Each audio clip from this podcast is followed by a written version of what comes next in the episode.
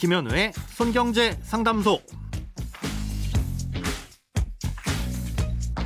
새는 돈 맞고 숨은 돈 찾아드립니다. 손경제 상담소 김현우입니다.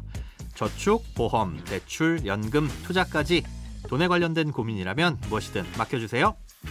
오직 당신만을 위한 맞춤 상담. 먼저 오늘 사연 만나봅니다.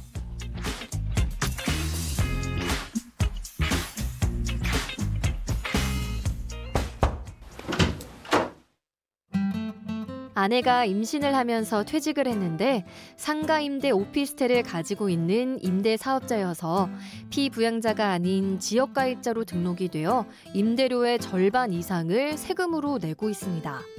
그동안 별 생각 없이 내고 있었는데 얼마 전 손경제 상담소에서 400만 원 공제 이야기를 하던데 혹시 주거 임대가 아닌 상가 임대인 경우에도 공제를 받을 수 있는 건가요? 인터넷을 찾아봐도 전부 주거 임대 이야기만 있어서 상가 임대도 해당이 되는지 알 수가 없더라고요.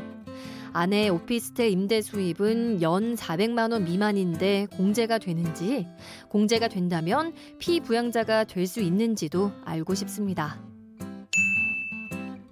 네, 인터넷을 열심히 찾아보셨는데도 이 주택 임대 공제에 대한 얘기만 있고 이 상가 임대에 대한 내용이 없는 이유는 이 짐작하신 대로 해당 공제는 주택 임대 소득에만 해당되는 내용이기 때문에 그렇습니다. 먼저 주택 임대 소득에 대한 공제가 왜 발생하는지부터 설명을 좀 드리자면요. 주택에 대한 임대소득은 지자체 임대사업자 등록을 하지 않고 세무서에만 사업자 등록을 한 경우엔 월세가 연간 2천만 원 이하면 분리과세라는 걸 선택할 수 있습니다. 아, 이건 다른 소득은 따지지 않고 오직 임대소득만 따로 분리해서 세금을 부과한다는 건데요.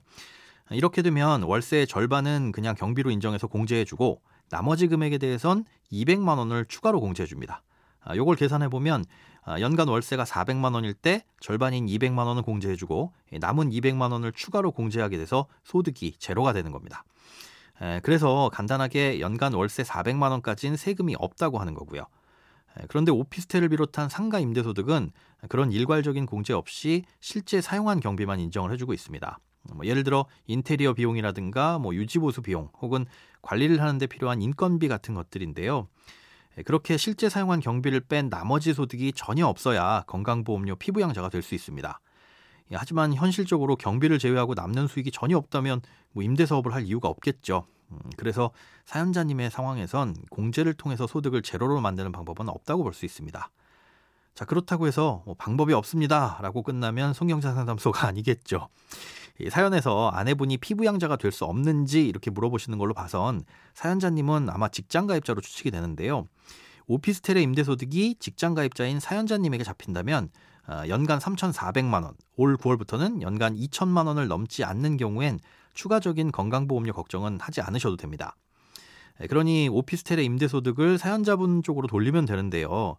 아, 이러려면 사업자 등록을 사연자님 이름으로 내거나 아, 만약에 공동사업자라면 사연자님 앞으로 임대소득을 100% 배당받도록 별도의 공동사업 계획서를 관할 세무서에 제출하시면서 사업자 등록을 수정해야 됩니다. 다만 이 오피스텔의 명의가 누구로 되어 있냐에 따라서 증여세와 부가세 문제가 생길 수 있습니다. 예를 들어 반반씩 공동명이거나 아니면 아내분 단독명인데 사연자님이 모든 임대소득을 가져간다면 사실상 아내분이 자신의 임대소득을 증여해 준 것이나 마찬가지잖아요.